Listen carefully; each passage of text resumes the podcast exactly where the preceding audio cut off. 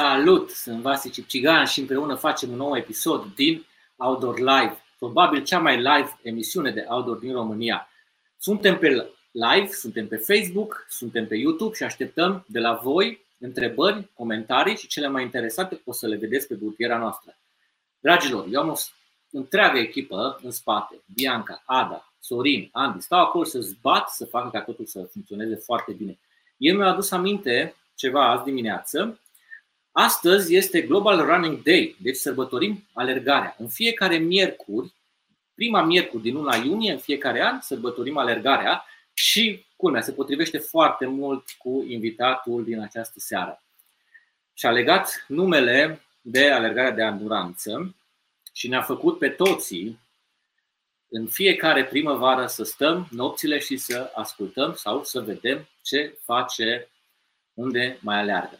Înainte să intrăm în direct cu invitatul din această seară, avem un filmuleț tare fain. Haideți să-l vedem împreună și după apoi vom intra cu Tibi în direct.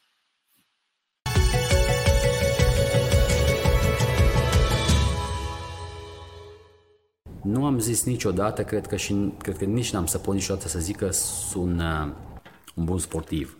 Și cred că nici dorința mea foarte mare nu e să ajung un sportiv bun.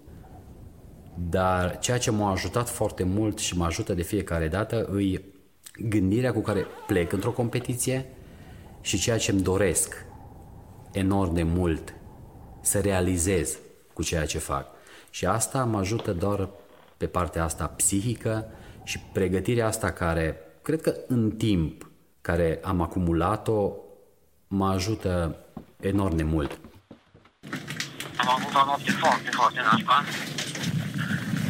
un vânt foarte puternic și am avut minus 30 și ceva de grade. Deci a fost crâncen de frig. Incredibil.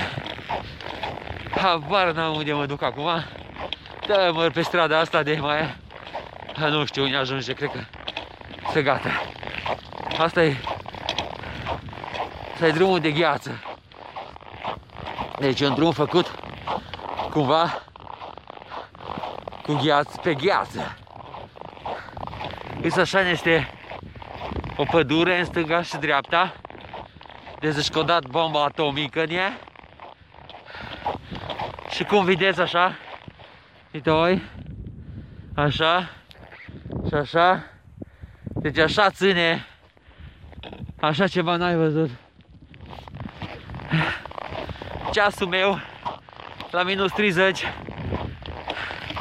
o dat ortul popii. Acum am plecat că Doctorul a zis că mă scoate afară și trebuie să vină martin la nouă să vadă ce face cu mine, că mi-a dat antibiotice, că mi s-a infectat, știi? Uai, mamă! Și uh, doctorul zice că mă scoate afară, că eu nu mai lasă. Mi-am dat seama că descoper lucruri noi despre mine și mai ales atunci când uh, ajung la momentul ăla de a fi neputincios. Descoper uh, lucruri care, dacă poți să le controlezi cu mintea, cumva poți să treci peste ele. Să nu mai ai toate nevoile astea de apă, nevoia de a mânca, nevoia de, de a te odihni. Ești ok? Ești ok, mă, mă bucur că am, că am terminat și mă luau medicul în primire să-mi facă picioarele, că nu, nu arată bine. Dar în rest ok. Tibi, felicitări, ești cel mai tare. Trebuie să zici numai ceva ca să putem să punem un live, că un milion de oameni te ascultă. Acum înregistrez, Alin? Da, înregistreza. Să știți voi știți că nu știu să mor dacă pot să gândesc acum, deci e praf. Tibi, ești cel mai tare, nu ești praf, ești cel mai tare. Da, da, totuși praf, nici nu, nu mai pot să le cuvinte acum. Nu pot să-ți mâine, ore. Um, și mai e ceva. Tibi, Ușeriu, continuă să alerge. Deci nu s-a terminat. Hei, servus Tibi! Salut, salut Vase și bună seara urmăritorilor Audor. Nu mai terminat cu filmulețul ăsta, nu l-am văzut încă. Foarte, foarte, foarte. Eu de fiecare dată când mă uit la el mă aduc aminte de de perioada aia. Cred că filmările 2016-2017 și no, pentru mine cred că de fiecare dată îmi face așa un fel de nostalgie de la primele curse la care am participat acolo. Tibi, cum a trecut perioada asta pentru tine? Cum ai fost? Bă, având în vedere că eu am stat vreo 10 ani în 7 metri pătrați, să zic așa, nici n-am simțit pandemia asta sau nici n-am simțit izolarea asta. Acum, ă, tu știi sau mulți dintre urmăritorii voștri știu că eu locuiesc undeva în Pasotiuța, în campusul Tășuleasa Social și aici curtea are vreo 5 hectare, deci numai să vrei să ieși afară. Distanțare socială iar e la maxim. La început ne-am implicat un pic în partea asta cu situația, am ajutat unde am putut și noi prin Suceava, unde au fost focarele astea, dar pe mine m-a ajutat foarte mult. Deci cred că a fost o perioadă în care chiar am putut să stau cu familia, am putut să, să mă mai citesc, ceea ce în ultima vreme am făcut destul de rar. Deci să zic așa, mie mi-a prins, mi-a prins foarte, foarte bine perioada asta. Înainte eram tot pe drumuri așa și cumva am fost, a trecut foarte bine din punctul ăsta de vedere. Mă, ați ajutat nu numai Suceava, că țin minte că am fost și eu să iau și pentru Cluj, pentru câteva spitale din Cluj. Uh, eu am menționat unde eu am fost, unde eu am fost implicat. Uh, na, bineînțeles, Tășulea au fost și Cluj, Bistrița, Năsăud a mai fost în câteva locații, dar uh, voluntarii de la Tășuleasa. Te-a antrenat în perioada asta? Mai puțin, mai puțin să zic așa, nu am mai alergat foarte mult, bine, acum foarte mult, alerg aproape în fiecare zi fac câte o alergare, dar n-am mai făcut curse dintre asta de lungă distanță. Am încercat puțin și din punctul ăsta vedere pentru că am venit destul de lovit și de data asta de acolo și am avut nevoie de un pic de, de relaxare, să zic așa. Lovit și psihic, pentru că mm, și anul trecut, tu după cum știi, a fost destul de s-a terminat destul de rău pentru mine cursa de anul trecut la care am participat și anul acesta și am avut o foarte mare emoție ce se poate întâmpla, pentru că la cursele astea niciodată nu știi.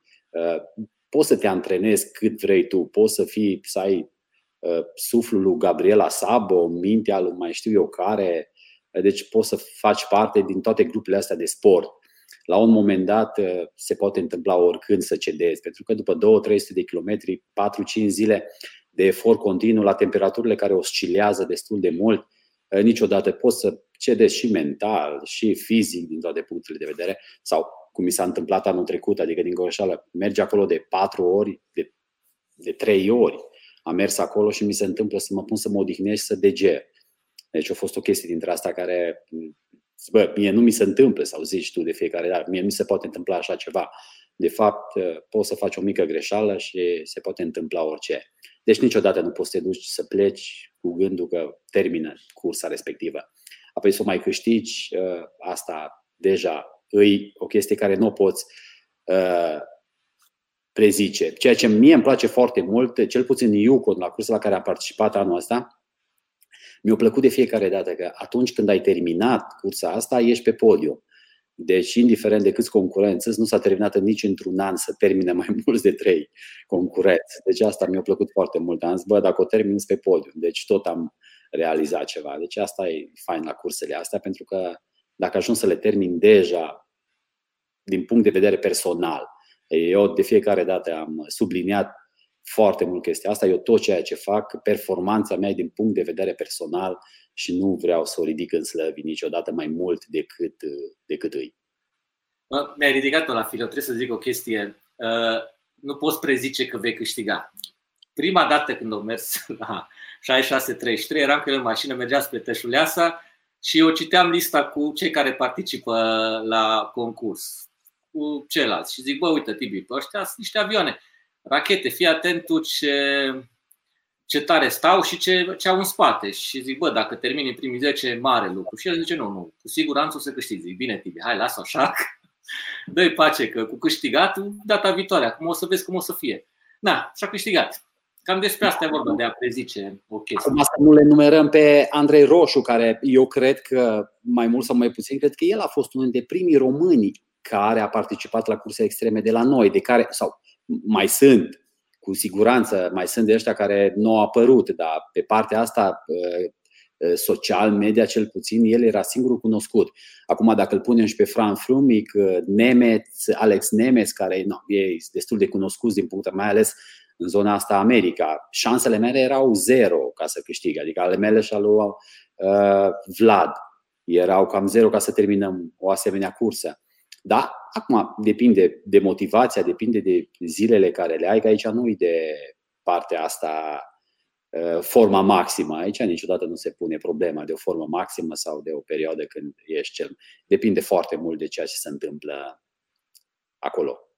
Care sunt factorii care te influențează pozitiv în ideea de a câștiga o cursă? Adică tu te-ai simțit extrem de pregătit, de aia ai zis că o să câștigi. Eu știu chestia asta. Care sunt factorii care te fac să câștigi o cursă? Eu am încercat foarte mult să mă împac cu frigul, pentru că știam că este posibil să fie foarte frig. De exemplu, în 2018, cred că a fost cea mai călduroasă cursă la care am participat acolo. Deci au ajuns la minus 7 grade eh, cel mai cald. Adică minus 7 grade de la cum a fost în primul an, unde eu nu aveam un termometru la mine, dar uh, cursa a fost detaliată de Frank Fumic, unde s-a ajuns uh, temperatura resimțită la minus 52 de grade. Acum, tu știi ce înseamnă minus 52 de grade. Dacă le spui necunoscător, le zic, mă, bine, na, și ce, mai iei ceva pe tine? Pe naiba, nu mai poți să iei ceva pe tine, pentru că nu te prea ajută foarte mult. Dar eu cel mai mult m-am concentrat pe partea asta psihică și pe partea de frig. Adică în situații extreme să rezist la ceea ce se întâmplă acolo din punct de vedere a frigului.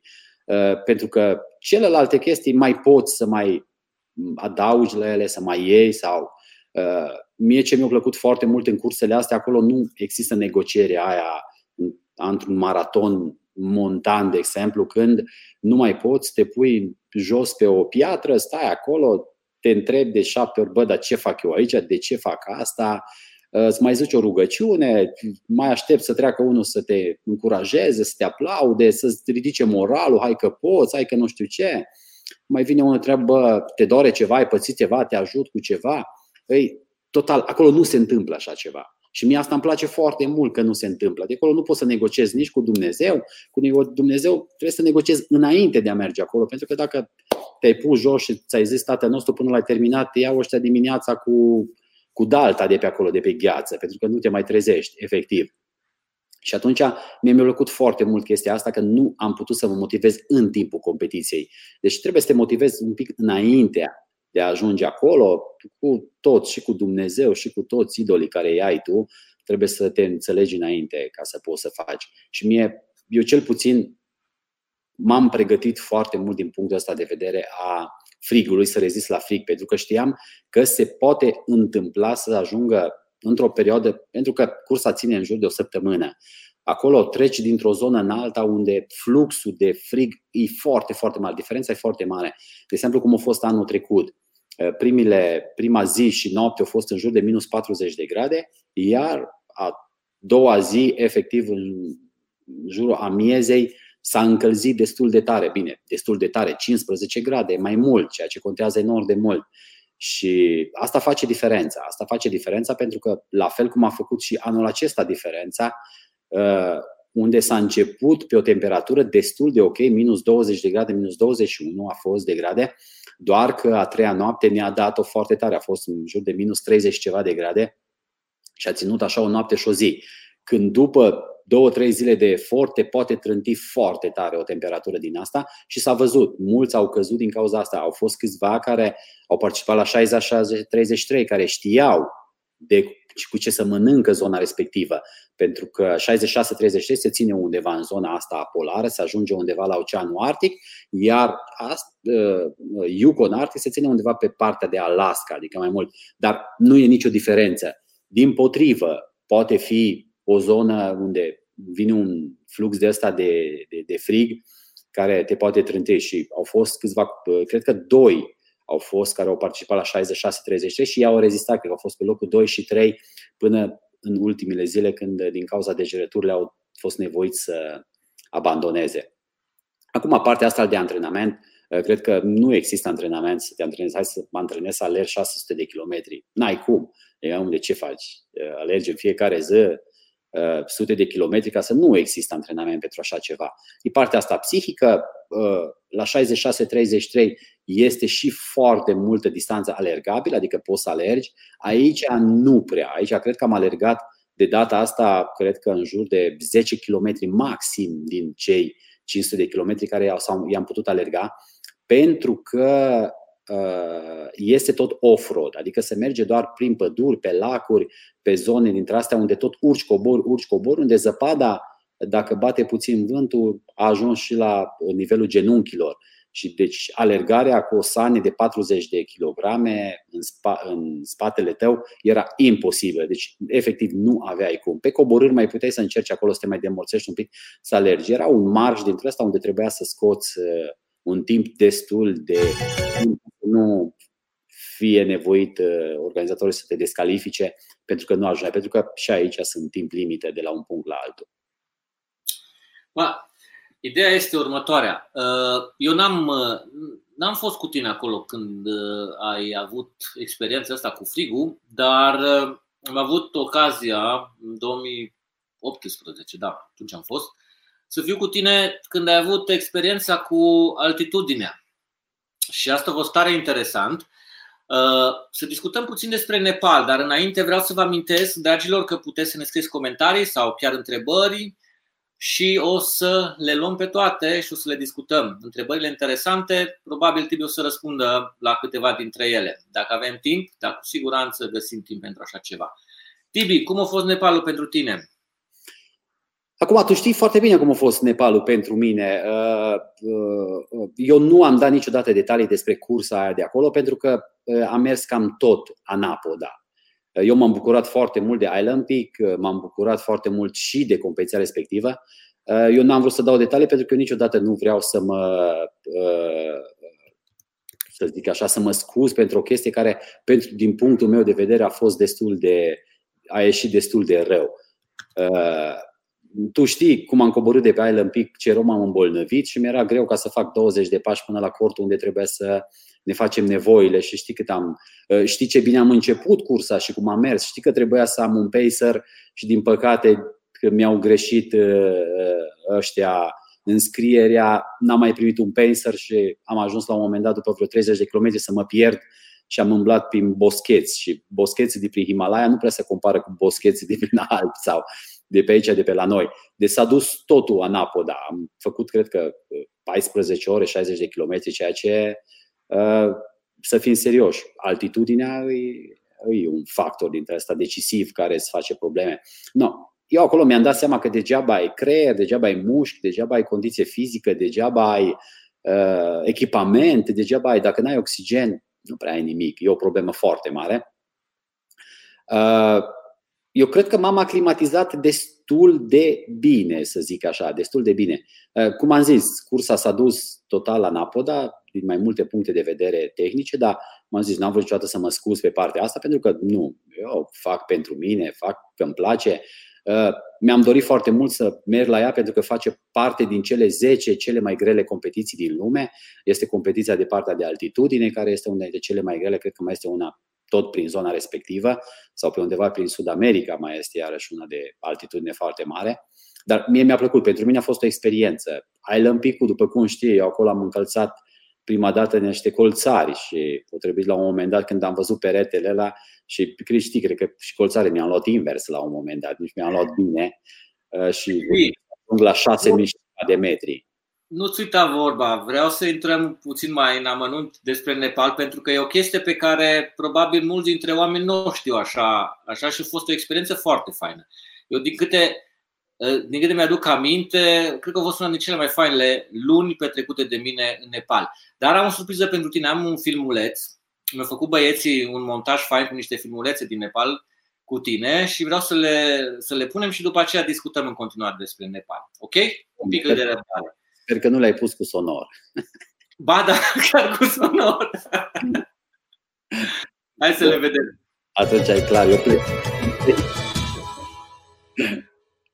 Zi de antrenament pentru Tibi, suntem la 3800 de metri, avem zăpadă.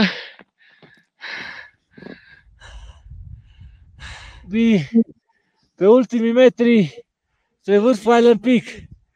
Haide, Tibi! Bine să mă cânt, bă. Haide!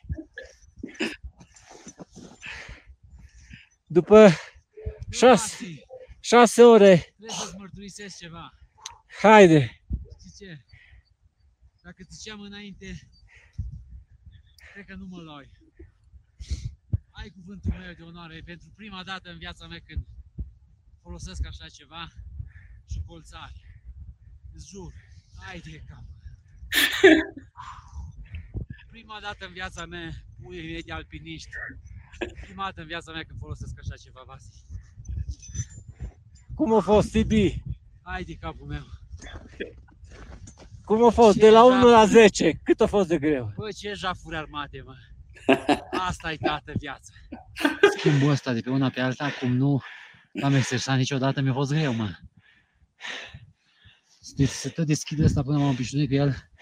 Minunea asta ce mi-ai dat-o tu, eu dacă n-am fost niciodată. Oh, eu- mi-a fost greu, mă.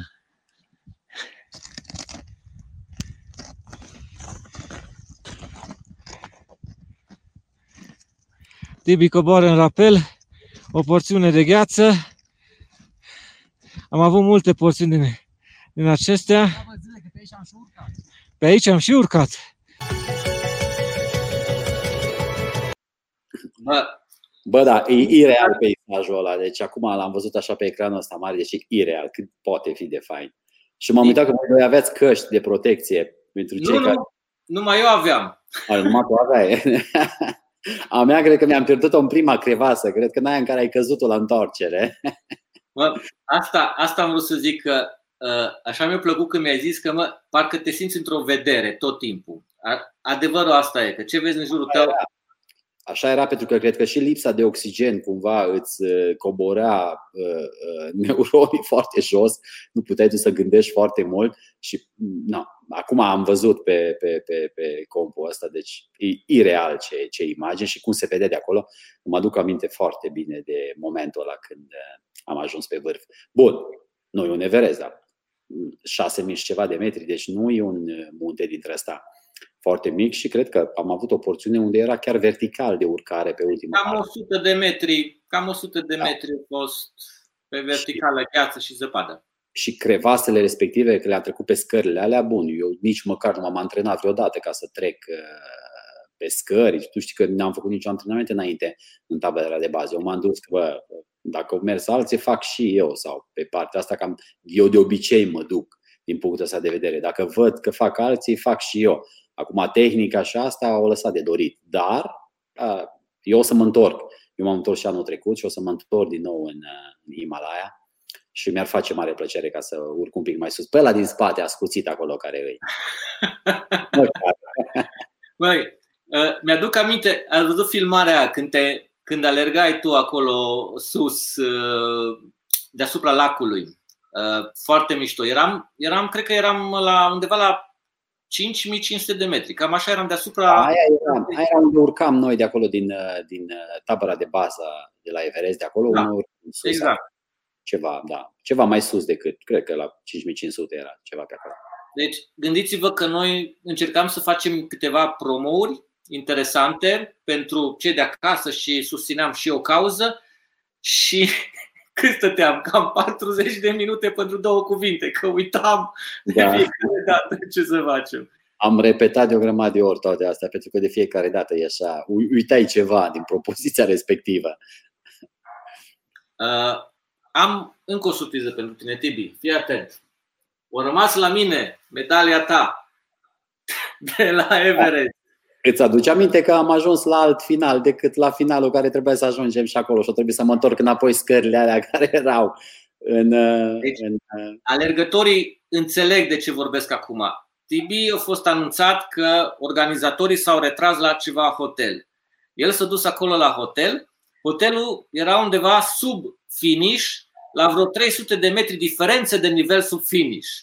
Deci noi ne-am întors înapoi cam o oră și ceva. Ne-am întors înapoi să ajungem la finish.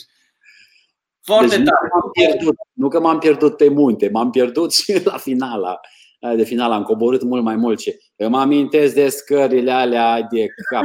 Era, mă tem miram de fiecare dată cum urcă măgare și iaci pe scările alea și noi nu putem să urcăm. Bă, frate, și trebuie să le mai urc o dată. Da, a fost o experiență faină de aia. Uh, pentru mine prea puțin o contat uh, competiția în sine. O să mă întorc, bineînțeles, și la competiția asta. Anul ăsta, din câte am înțeles, trebuia să participe Robert uh, Ajna la competiția asta. Din păcate, cu chestia asta nu s-a mai dus, dar eu o să mă întorc cu siguranță la competiția asta și o să o repet, pentru că a fost foarte, foarte interesantă din toate punctele de vedere. Și până nu s-a pierdut, Tibi bătuse și doi nepalezi, pentru că erau 10 nepalezi și Tibi era pe locul 7 la un moment dat. Din câte mi-aduc eu aminte, eu eram la finish, l-așteptam și ăștia erau foarte încântați organizatori că uite bă, un european între primii 10, adică bătuse și doi nepalezi. Dar după aia, din păcate, asta a fost. Bun, da. dar cum știi, niciodată nu a fost uh, nici pe podium, cred că nu a fost în primii cinci vreun altul în afară de nepalej. Nu, nu, nu, dar nu se eu de aia aș fi fost foarte, foarte curios să vedem Robin. Robin e unul dintre cei mai buni alergători și pe distanță scurtă de 40, 50, 60 de până în 100 de kilometri și eram foarte curios să vedem unde se, unde se clasează. Acum ai văzut că sunt câțiva pe acolo. Eu când am ajuns noi acolo în uh, sus și am văzut că ei jucau fotbal pe acolo și eu de-abia stăteam Uh, jos ca să beau ceaie, am zis că bă, nu se poate așa ceva, mai trebuie să-și alerge aici. Și am zis că ea jucau fotbal acolo sus soldații aia. Deci a fost oricum, din toate punctele de vedere, a fost o experiență și până m-am obișnuit cu mâncarea de acolo și cu toate astea, deci și acolo a fost destul de... Tu mâncai puiul ăla, eu nu puteam să mănânc puiul ăla. Era ceva pentru mine. Mă punea Tibi să mă duc în bucătărie să verific de unde e puiul, dacă putem să-l mâncăm sau nu putem să-l mâncăm, că nu era sigur că... Oh, a fost o experiență. Cum ți s-a părut Nepalul? pui. Cum ți s-a părut Nepalul? Ca țară, uh, ca experiență. Odată ce m-am întors, clar, odată ce m-am întors, clar că uh, mi-a plăcut foarte mult. Ei, ori, cred că ori pe ce munte ai merge și orice ai face, e o experiență de neuitat pentru că, cum am zis, ești acolo pe acoperiș și vezi tot, adică totul se vede tridimensional, deci nu-ți poți imagina. Mie mi-a plăcut, mi-a plăcut foarte mult, mi-a plăcut uh, din toate punctele de vedere. Uh, bineînțeles, este obișnuiești prima dată cu Kathmandu, acolo ai văzut că uh, până te obișnuiești ca să mergi pe stradă și pe acolo e un pic cam complicat până te obișnuiești cu mizeria care e acolo iarăși e, uh, e destul de, destul de din Kathmandu, pentru că sus acolo era destul de, de fain. Dar bă, a fost o experiență pe care mi-ar place să o repet, adică nu că mi-ar place, o să o repet și o să mă întorc din nou acolo. Deci e clar că mi-a plăcut din toate punctele de vedere. Ok. Bun, uite, ne întreabă Florin Darabuț, cum te antrenezi psihic, Tibi? Mă, mie îmi place să meditez foarte mult. Adică meditația cred că e singurul mod de a te antrena psihic sau de a-ți imagina de fiecare dată că te uh, pui în situații care crezi tu că s-ar întâmpla. Adică dacă citești de obicei blogurile foștilor participanți și vezi ce li s-a întâmplat lor, încerci tu în antrenamentele tale să te pui în situația respectivă, să o trăiești. Pentru că atunci când ai trăit-o, obții mult mai ușor pentru atunci când intri și tu în situația respectivă și găsești foarte multe soluții. Că cred că pentru a te antrena psihic, singurul mod îi, îi partea de meditație. Nu există altceva. Trebuie să meditezi. Acum și cu meditația. Eu am avut, să zic așa, posibilitatea să pot să meditez în timpul detenției. 10 ani de zile acolo am putut să încerca orice. Acum meditez mult mai puțin, deci cred că o fac de câteva ori pe săptămână, 20-30 de minute. Încerc să meditez. Dar uh, e singurul mod de a face chestia asta. Adică de a te rupe de tot ceea ce se întâmplă în jurul tău și uh, toate lucrurile astea cotidiane și a intra în, în, în mintea ta efectiv. Da, și am rămas, sincer spun tine, prima dată când te-am văzut că meditezi, cred că era în tabăra de bază la Everest, în cort. Atunci și mi-ai zis că meditezi și că vrei să stai. Uh, și crede-mă, nu mi-a venit să cred. Adică te vedeam ca un sportiv super antrenat, complex, dar nu vedeam partea asta ta cu meditația și asta Asta mi-a plăcut, uh, mi-a plăcut tare, tare mult și interesant din punctul meu de vedere. Eu nu s-a antrenat deloc. Deci eu nu s-a antrenat deloc. Deci nu pot să recuperez în câțiva ani, 4-5 ani de alergare, ce au făcut alții în 20-30 de ani sau posibilitățile care îs. Nu, eu partea asta mentală ce merg foarte mult și de antrenat, uh, nu mă antrenez nu știu cât sau eu nici măcar nu am un program de antrenamente, tu știi, ne-am povestit despre chestia asta, nici măcar nu pot să respect un program de antrenamente care mi l-a făcut cineva sau care mi-l fac eu, pentru că uh, uh, pentru mine e o chestie în care eu mă refulez și îmi place enorm de mult ceea ce fac, dar pentru mine nu-i totul. Adică ă, viața mea e alta decât partea asta sportivă. Eu, pentru mine e schimbarea care am făcut-o, de unde am plecat și unde am ajuns și ceea ce am făcut și uh, îți dovada că poți schimba mult în viață și sportul te poate schimba, mai ales sportul de masă. Bă, fără sport de masă, eu cred că suntem, suntem o țară pierdută pe lângă sportul de performanță, care e o problemă destul de mare din toate punctele de vedere în România. Uh, cumva, în loc să încercăm să facem ceva, totul mai lăsăm deoparte. Și sportul de masă e pentru copiii noștri, adică copiii noștri trebuie să, să, uh, să crească uh, sănătos. Uh, la un moment dat, cred că farmaciile ar trebui să, să diminueze și, din potrivă, sările de sport ar trebui să crească. Da, prin sport se poate schimba mult. Prin sport, eu cred că putem să ajungem o, o nație civilizată din toate punctele de vedere. Uite, Tibi, te întreabă Andrei ce fel de cărți citești? Nu am ceva specific, nu citesc romane, nu citesc uh, cărți de dragoste, nu, adică mm, nu vreau să mă plictisesc uh, din punctul ăsta de vedere. Nu, citesc doar cărți care cred că mă pot ajuta. Îmi place foarte mult.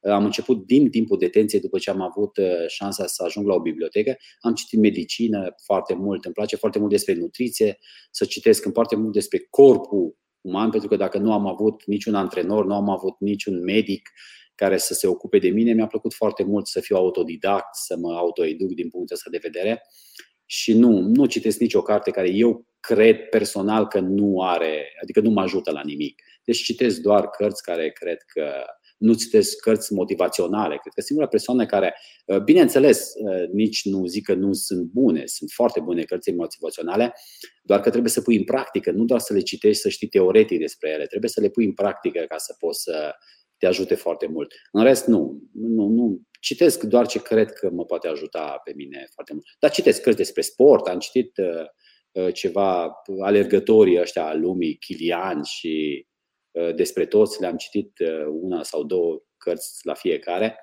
dar mm, am crezut pe mine că mă ajută sau că găsesc acolo o formulă ce mănâncă nu știu care, ca să poți să alergi și eu așa de bine, când de fapt nu. Trebuie să-ți găsești formula ta, rețeta ta de fiecare dată. Mă aduc aminte că în primii ani am început și eu să alerg, să respir și a doua zi nici măcar nu mă mai puteam ridica din pat din cauza asta, că încercam să copiez sau să fac. La 40 de ani, cred că e foarte greu ca să mai poți să, să schimbi ceva în tot ceea ce înseamnă fizic, condiție, poți doar să păstrezi. Partea asta de aduranță, bineînțeles, ajută foarte mult, dar nu mai poți schimba foarte mult. Mă, în Nepal mi-aduc aminte că tu mâncai de două ori pe zi dalbat. Dalbat e mâncarea lor uh, tradițională, să vă explic un pic. E o combinație între un fel de sos de linte, orez și ceva legume fierte și puse acolo. Și au reclame foarte mari, Dalbat Power 24 Hour. Și zicea, bă, dacă ăștia merg la altitudine cu mâncarea asta, înseamnă că e bună. Adevărul e că a funcționat cât de cât pe de răceală. Tibi, referitor la cărți, cum, cum merge cartea ta? Din câte știu, în România la un dat era pe locul 1 sau pe locul 2 la vânzări. Mă, cred că am ajuns undeva la vreo 60.000 de exemplare vândute. Uh, având în vedere că în România 9.000 și ceva de cărți, cred că 9.400 de cărți vândute, deja e un bestseller. Uh, cartea circulă deja de vreo trei ani de zile. Nu e o carte despre sport, nu e o carte despre pușcărie, nu e o carte despre jafuri. E o carte care uh, povestește despre viața mea de la copilărie. Deci cum poate să ajunge un copil abuzat, bătut uh, din toate punctele de vedere, să ajungă să-și schimbe viața singur, să-și ia în mână fără un psiholog, pentru că eu n-am fost niciodată ajutat de un psiholog, să-și ia viața în mână și să o schimbe la o vârstă destul de, uh, de târzie, să zic așa. Cei mai frumoși ani din viață, 25-35, mi-am, trecut, mi-am petrecut într-un penitenciar unde nu am ieșit cu nimic. Am ieșit doar mental, puțin să zic așa, mai, mai, mai puternic. În rest, n-am ieșit cu nimic. N-am ieșit nici cu o diplomă, n-am ieșit nici cu. N-am învățat nimic, să zic așa. Doar m-am cunoscut mult mai mult pe mine, ceea ce e foarte important și asta recomand. Contează enorm să te, să te autoeduci, să încerci să te cunoști pe tine, pentru că atunci poți să faci foarte multe lucruri uh, inimaginabile ce poți să facă psihicul pentru un om, atâta timp cât poți măcar puțin ca să poți să-l, să, să ți-l controlezi. Tibi, uite, uh, Corina Cipcigan, cred că e verișoara mea, întreabă dacă există șanse să vedem un film după cartea lui Tibi. Servus, Corina. Uh, am început ceva colaborare cu cineva din America pe partea asta, doar că va fi, cred, la un moment dat, dacă cei de acolo adună bugetul, va fi un film artistic, ceea ce nu mai are nimic de a face cu realitatea. Realitatea o să fie rămână vreo 20%, pentru că e un film artistic. Ca să fac un film artistic, ca să meargă, trebuie să existe și posibilitatea asta. Dar sunt în tratative, avem un mic, să zic așa, un mic contract semnat pentru adunarea de buget, dar nu știu dacă o să, o să se concretizeze vreodată, ceea ce pe mine nici măcar nu mă interesează. Eu n-am crezut vreodată că o să ajung să scriu o carte. Vasi, am învățat să citesc în clasa 4 uh, Mi-a fost foarte greu ca să pun la capăt uh, compunerea asta, pentru că eu am făcut o compunere după care uh, cumva am pus la cale cartea asta. Deci, și mai ales că am făcut-o forțat eu nu mi-am dorit niciodată să ajung un scriitor. Am făcut-o forța pentru că după ce am făcut alergarea de Paso Tihuța la Cluj, a început să se povestească despre Tibiu Șeriu, așa să zic, în cartier, după care tot mai departe și de la noi din Bistrița, de aici din apropiere, toți știau trecutul lui Tibi și a zis, bă, dacă stai un pic, cum să devii tu model pentru copiii noștri când tu de fapt ai stat în pușcărie și nu zici nimic despre asta. Și de acolo a venit ideea, mă, hai să scriu o carte despre asta, poate la un moment dat ajută sau eu mă gândeam că cartea asta va fi dată doar prin penitenciare și la prietenii mei. Nu credeam că cineva o să fie interesat de carte, mai ales că exact în perioada aia era cum toți pușcăriașii din România scriau cărți ca să iasă mai repede din penitenciare. Era o vâlvă dintre asta împotriva uh, persoanelor respective și nu m-am gândit niciodată că cartea asta o să aibă așa un, uh, un succes. Și mai ales eu nici măcar n-am promovat Uh, cred că inițial trebuia să avem vreo 10 lansări. Eu după a treia lansare am renunțat să mai merg la lansările de carte personală, pentru că pentru mine era o chestie foarte, foarte surpriză și foarte grea, adică din punctul ăsta de vedere să ajungi peste noapte ca să îți dai autograf pe carte, nu trebuie, cred că trebuie să fii pregătit pentru chestia asta. Eu nu am fost pregătit, dar mă bucur foarte mult pentru că jumătate din banii aceștia intră în tășuleasă social și tășuleasă social face proiecte foarte faine cu acești bani, iar restul încerc și eu să fac ceva pentru ceea ce hobby-ul meu și ceea ce îmi place mie să fac foarte mult. Uite, Tibi, o ascultătoare care cu siguranță ți-o citit cartea, Antonia ne întreabă dacă citirea Bibliei te ajuta mult. Da, m-a ajutat să m-a ajutat foarte mult să supraviețuiesc în pușcărie, dar pe partea asta uh, religioasă nu m-a ajutat. Eu n-am înțeles nimic din Biblia aia.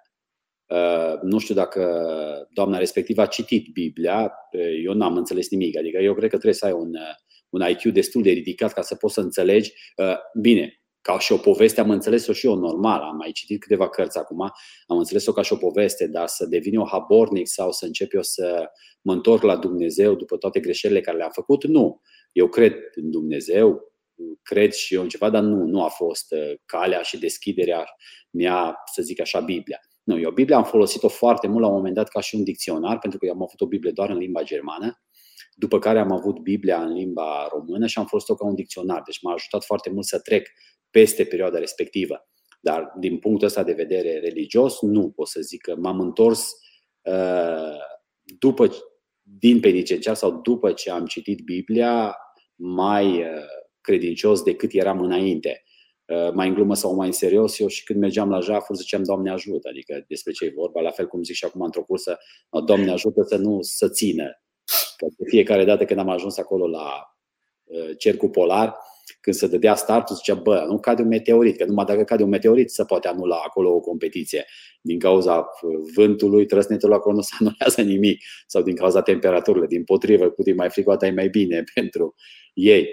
Uh, și de fiecare dată, bă, nu cade un asteroid aici ca să nu mai plecăm astăzi în cursă. Da. De fiecare dată am zis, sunt Doamne ajută și am plecat mai departe și prin meditația mea fac și asta. Deci eu cred că și religia e un fel de meditație și depinde cum o interpretăm fiecare. Sunt mulți care au citit Biblia și au interpretat-o greșit. Tibi, uh, eu știu că suntem amândoi cu Dumnezeii noștri și suntem aproape de ei, dar uh, ce vreau să zic? Eu știu că ți-e plac tare mult proiectele de anduranță uh, și ai o grămadă și ești implicat într-o grămadă de la proiecte sociale până la proiecte sportive, organiza, organizator și nu numai plus ambasador pentru câteva proiecte.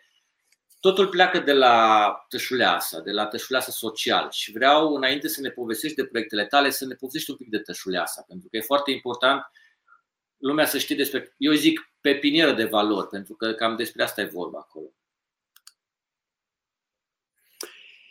Bun. Uh, cred că 12 ani se fac anul ăsta de când eu am intrat în tășuleasa socială. Mă duc aminte când, după vreo șapte ani de detenție, m-a vizitat fratele meu și mi-a povestit despre tășuleasa. Eu știam de tășuleasa, muntele tășuleasa, pentru că aici am copilărit.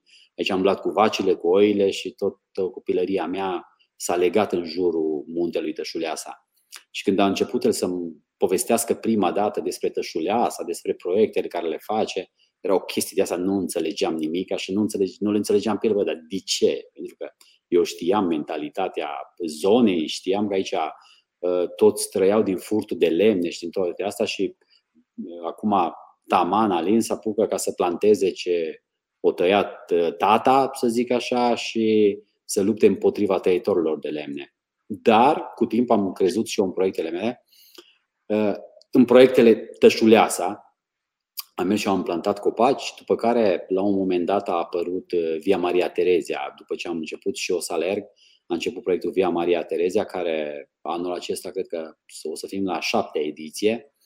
Uh, am făcut ce mi-a plăcut și clar, atunci când uh, faci parte dintr-un proiect de familie, mai faci parte și faci ceea ce îți place foarte mult, clar că o faci cu drag și trezești dimineața cu mare drag să mergi să faci ceva.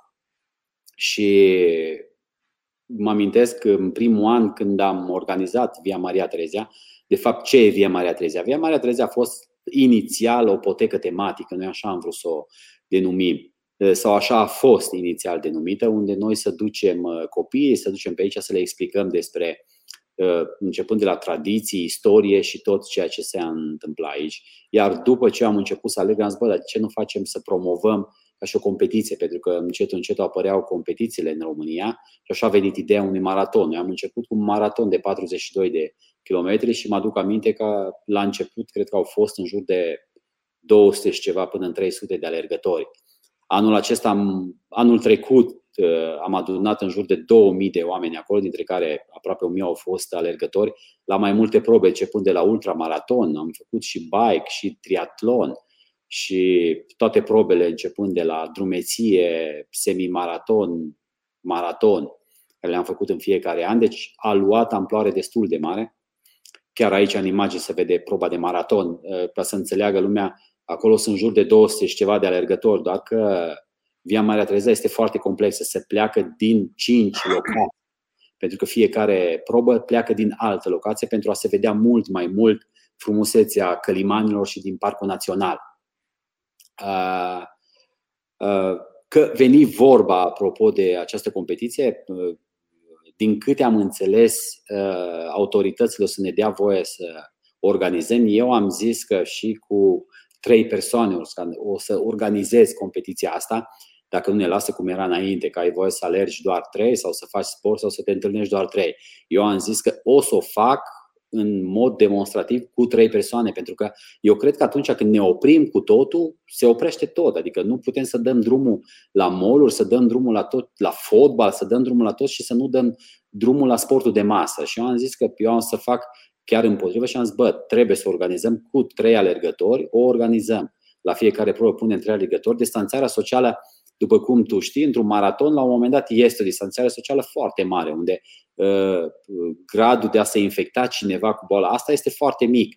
Poiana respectivă este în jur de 7 hectare, unde este finalul acestei competiții, pentru că se pleacă din mai multe locații, nu se adună nici măcar câteva sute, mai mult de câteva sute de, de, de alergători acolo, deci o să fie, eu sper că până la urmă să o ținem și anul acesta și am zis că dacă, dacă uh, nu se va relaxa pe cât noi uh, avem nevoie, atunci o să o împărțim în două. O să o facem în Via Maria Tereza și o să o facem în Via Transilvanica și asta ne-am gândit să o facem în septembrie, undeva prin 12-13, să facem și o Via Transilvanica maraton, unde să facem un, o tură de bike, să facem un maraton, să facem un ultramaraton, distanță doar încă nu am bătut în cuie exact. Dar am zis că Via Maria Tereza, pentru că nu putem să o organizăm uh, din cauza uh, pandemiei, nu putem să o organizăm așa masiv, atunci o împărțim în mai multe și o să o organizăm așa cum putem. Eu zic că ar fi păcat să ne oprim cu totul. Uh, bineînțeles, eu cred că atunci când faci un business din asta, clar, pentru că eu cred că din acest motiv mulți au renunțat uh, sau protecția alergătorilor și toate astea, eu cred că putem lua la fel cum luăm într-o instituție religioasă, cum luăm într-un magazin Selgros unde mergem, unde sunt câteva zeci de oameni care intră și ies de acolo. Eu cred că la fel putem lua și într-un, într-o poiană de șapte hectare uh, măsurile ca să putem să organizăm în siguranță uh, această competiție. Mai ales că sportivii majoritatea sunt responsabili, majoritatea trebuie să fie sănătoși, să se prezinte la start. Deci eu nu cred că o persoană cu febră de 38 dacă are sau nu are, se prezintă la această competiție. Eu deci, din... Voi nu înțelegeți ce se întâmplă. Deci dacă n-ați văzut vreodată un apus, merită să-l vedeți, dar să-l vedeți la tășuleasă. Deci acum toată lumea e pe fața ta, Tibi, dacă te dai un pic mai în spate... Exact asta se întâmplă acum. Este un apus și la asta nu mai... Dacă te nu. dai într-o parte sau un pic, că nu se mai vede fața deloc. Zici că ești într-o oază de lumină. Nu, cred că așa e bine. Nu? Cred că așa să ne da. pun ceva acolo, să mă ridic, cred că ar fi cel mai bine, că altfel nu, nu reușim. Deci nu vă vine să credeți ce apusul se vede la tășuleasa, numai dacă ați fost acolo. Deci cea mai tare chestie pe care o poți vedea într-o seară da. apusul la tășuleasa. Vine agențiile de turism să vândă pachete cu apus la tășuleasa, pe cuvânt dacă nu. Și ar avea o grămadă de clienți. Da, aici sunt și imagini de la, de la maratonul de la Via Maria Terezia, din campusul Tășuleasa și din tot. De data asta o să stăm un pic mai răsfirați, asta este, dar cum am zis, țin foarte mult să nu ne oprim și să, să nu renunțăm, mai ales la sportul de masă, pentru că este foarte important.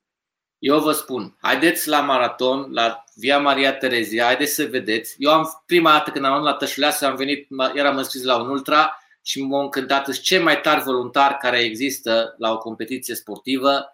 Am rămas la Tășuleasa, pentru evenimente, pentru voluntari, pentru oamenii de acolo. E foarte tare ce se întâmplă la Tășuleasa și credeți-mă, nu exagerez când zic că e o pepinieră de valori. Chiar se transformă omul acolo. Ok, Tibi, deci anul ăsta se ține, nu? Da, cu siguranță, cum am zis, de la 3 în sus, sper. Deci, o porțiune din traseu, iar vine marcat de mine și le mulțumesc celor care au marcat în fața mea. Ei știu, știu de cine vorbesc. Eu de fiecare an îmi fac câte o surpriză. Când marchează traseul, trebuie să curăț după ei. Asta ce strânge. Da. Uh, vreau să, vreau să te întreb puțin despre uh, tot despre competiții. Uh, eu am văzut pe Facebook zilele astea și în online că se mai organizează în iunie mai faceți niște, nu competiții, niște ieșiri în aer liber cu oamenii care doresc chestia asta. Da, aici este vorba despre Via Transilvanica. Uh, pentru cine nu știe, Via Transilvanica chiar este un proiect de anduranță. Eu am zis că la un moment dat, bă, de ce să mă duc până la Cercul Polar să alerg 7, 800, 1000 de kilometri când am putea să alerg aici, pentru că sunt, uh, după tu cum știi, sunt Transpirineu, sunt uh, toate astea și Uh, Alin, fratele meu, a venit cu ideea cu Via Transilvanica pentru că lui îi plăcea foarte mult să meargă pe jos și niciodată nu mergea pe un drum uh, marcat, tot timpul se pierdea. Și așa a venit ideea lui să, facem Via Transilvanica. Este un proiect de anduranță, pleacă de undeva de la mănăstirea Putna și se oprește undeva la Drobeta, turnul Severin, undeva la Dunăre. Noi am terminat în jur de 400 de kilometri, 380 ceva de kilometri. După ce am avut voie să ieșim din casă, am mai mers pe județul Mureș. Anul acesta cred că o să ajungem undeva la 600 de kilometri, sper să îi putem termina. E un drum de pelerinaj, mai mult sau mai puțin, dar se poate și alerga, se poate merge și cu bicicleta pe acolo pe foarte multe porțiuni.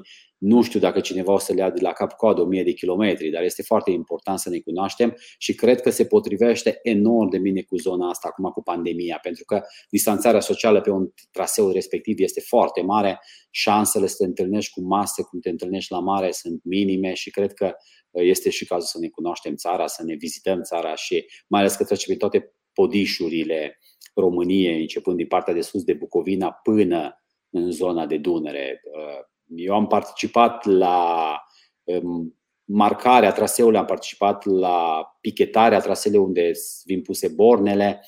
Ca să înțeleagă, este un traseu care folosește drumuri de acces existente, drumuri de pământ, încercăm pe cât pot să nu treacă pe zonă de asfalt, uh, unde la fiecare din kilometru în kilometru există o bornă de andezit de vreo 200 ceva de kilograme, care stă acolo în picioare băgată în beton după care la fiecare intersecție este un indicator care îți arată stânga-dreapta uh, și din 50 în 50 de metri încercăm să marcăm cu uh, un semn T într-un uh, cerc portocaliu pentru ca lumea să meargă în siguranță, unde este pericol de urși sau câini de stână, o să avem marcată zona respectivă, dar noi facem foarte mult, încercăm să, să discutăm cu oamenii încercăm să mergem la fiecare, prin fiecare sat care trece, să explicăm de ce este bun acest, acest traseu, ce poate ajuta pe ei acest traseu să-și vândă produsele. Uh, bineînțeles că și la stâne respective, unde tot să plâng că sar câinii. Eu am,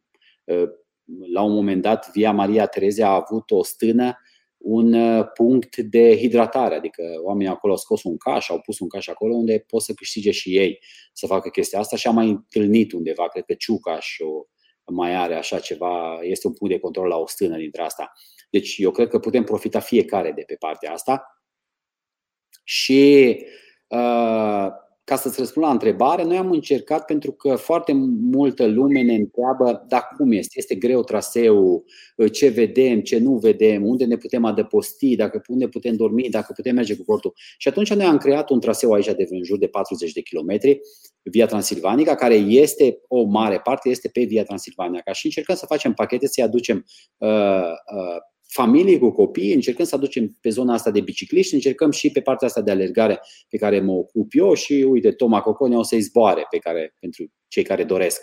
Și încercăm să promovăm asta, adică aducem, facem un pachet de weekend, de începând de câteva zile, unde să vină oamenii, ducem pe via Transilvanica, le arătăm traseul, le arătăm ce pot să facă, unde pot să mănânce, unde pot să doarmă, ca să mai târziu să ia alte bucăți din, din acest traseu și să le facă independenți. Pentru că de fiecare dată pentru turiști este un necunoscut sau pentru cei care nu au. Aici să înțeleagă lumea nu este o chestie de asta că te duci sus la vârful omul și ai nevoie de nu știu ce experiență. Nu. Este un traseu făcut pentru fiecare, este destul de ușor.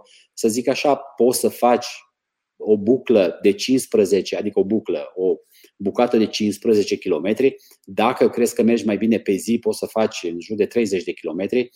Uh, poți să folosești cortul sau poți să te adăpostești la pensiunile, pentru că din 25 în 25 de km traseul trece pe la o pensiune. Bineînțeles, mai sunt și între locuri de cazare la, la, prin satele prin care treci, unde poți să faci asta. Noi așa am încercat să promovăm și în satele respective pentru oameni să deschidă acolo o cameră unde să-și vândă produse sau un loc de cazare. Și asta încercăm noi să promovăm și începând din, uh, din, de luna asta, la sfârșitul lunii, în mijlocul lunii, avem câteva pachete unde încercăm să promovăm zona asta și ce înseamnă Via Transilvanica.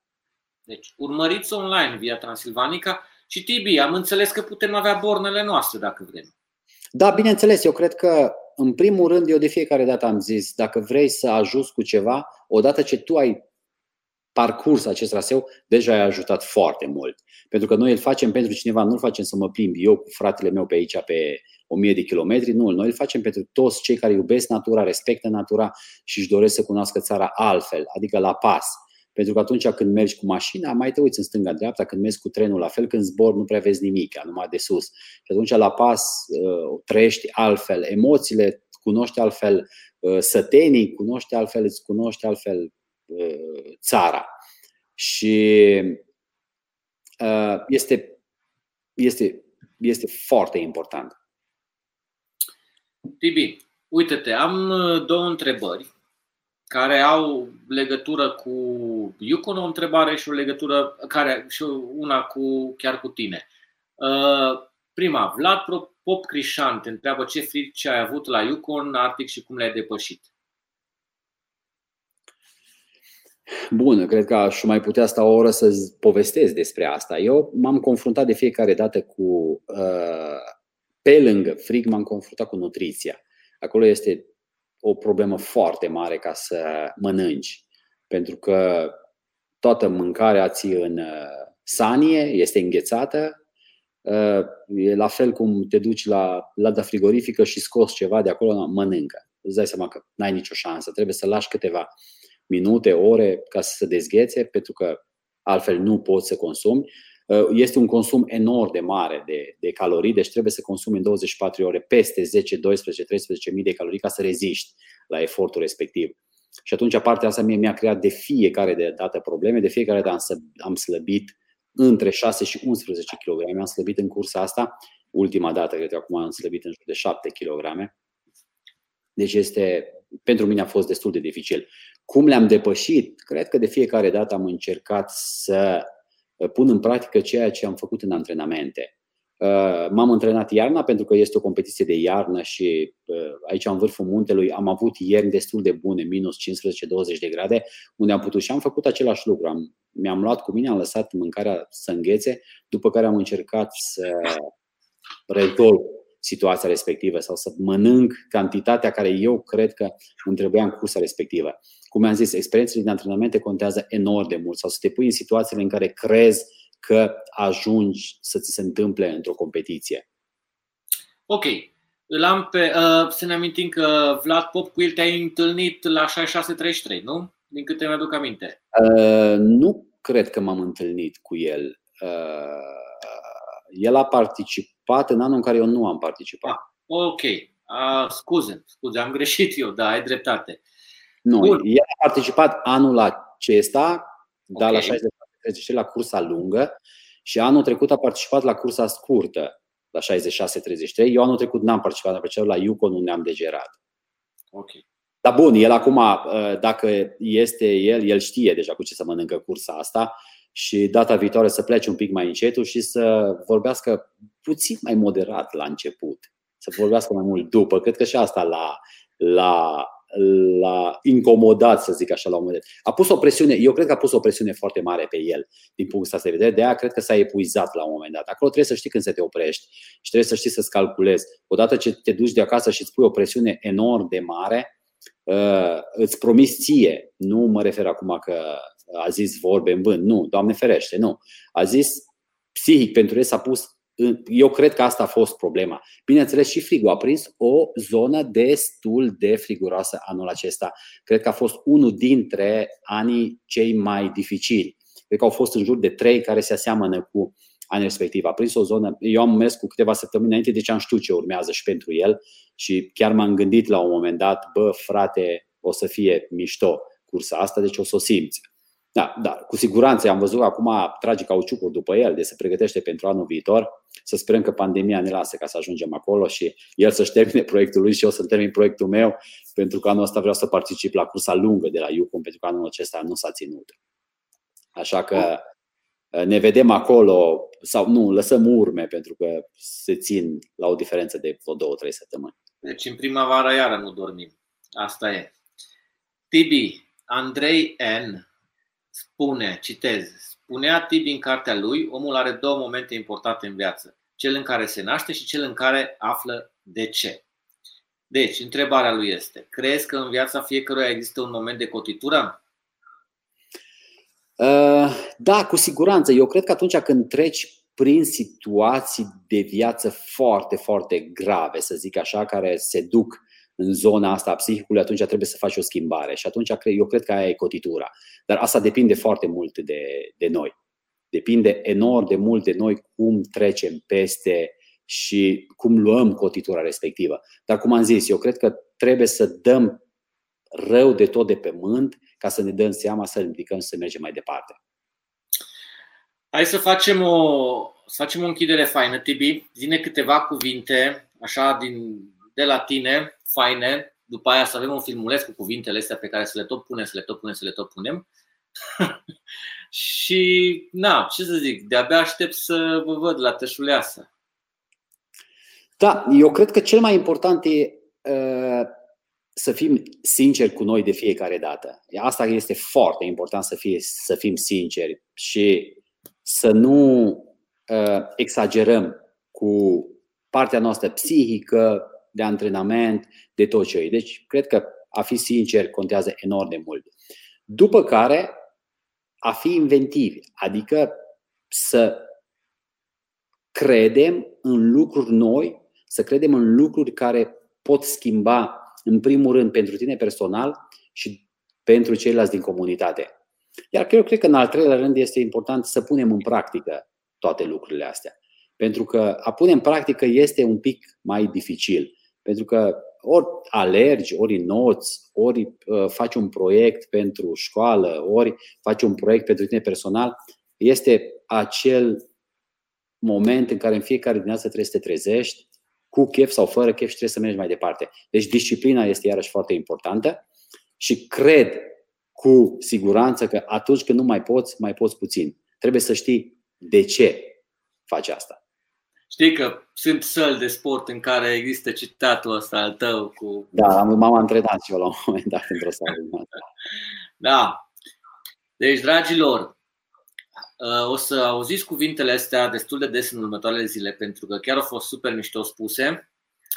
Uh, Tibi, îți mulțumesc tare, tare mult pentru ora din seara asta. Ce vreau eu să vă spun este să urmăriți, să urmăriți pe Tibi, proiectele lui, să urmăriți Tășuleasa Social, proiectele la care participă voluntarii de la Tășuleasa, la care participă Tibi și să ne urmăriți și pe noi, bineînțeles, Outdoor Live pe Facebook și pe YouTube.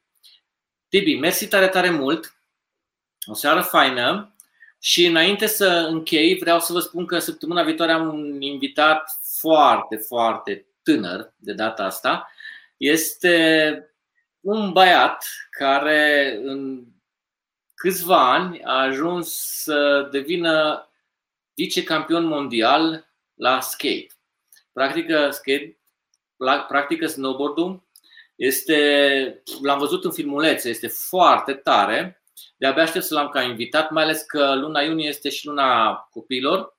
Deci, săptămâna viitoare, dragilor, pentru voi, Patrick Iluț va veni la ora 20 pe Outdoor Live Facebook și YouTube. Vă aștept cu drag, vă pup!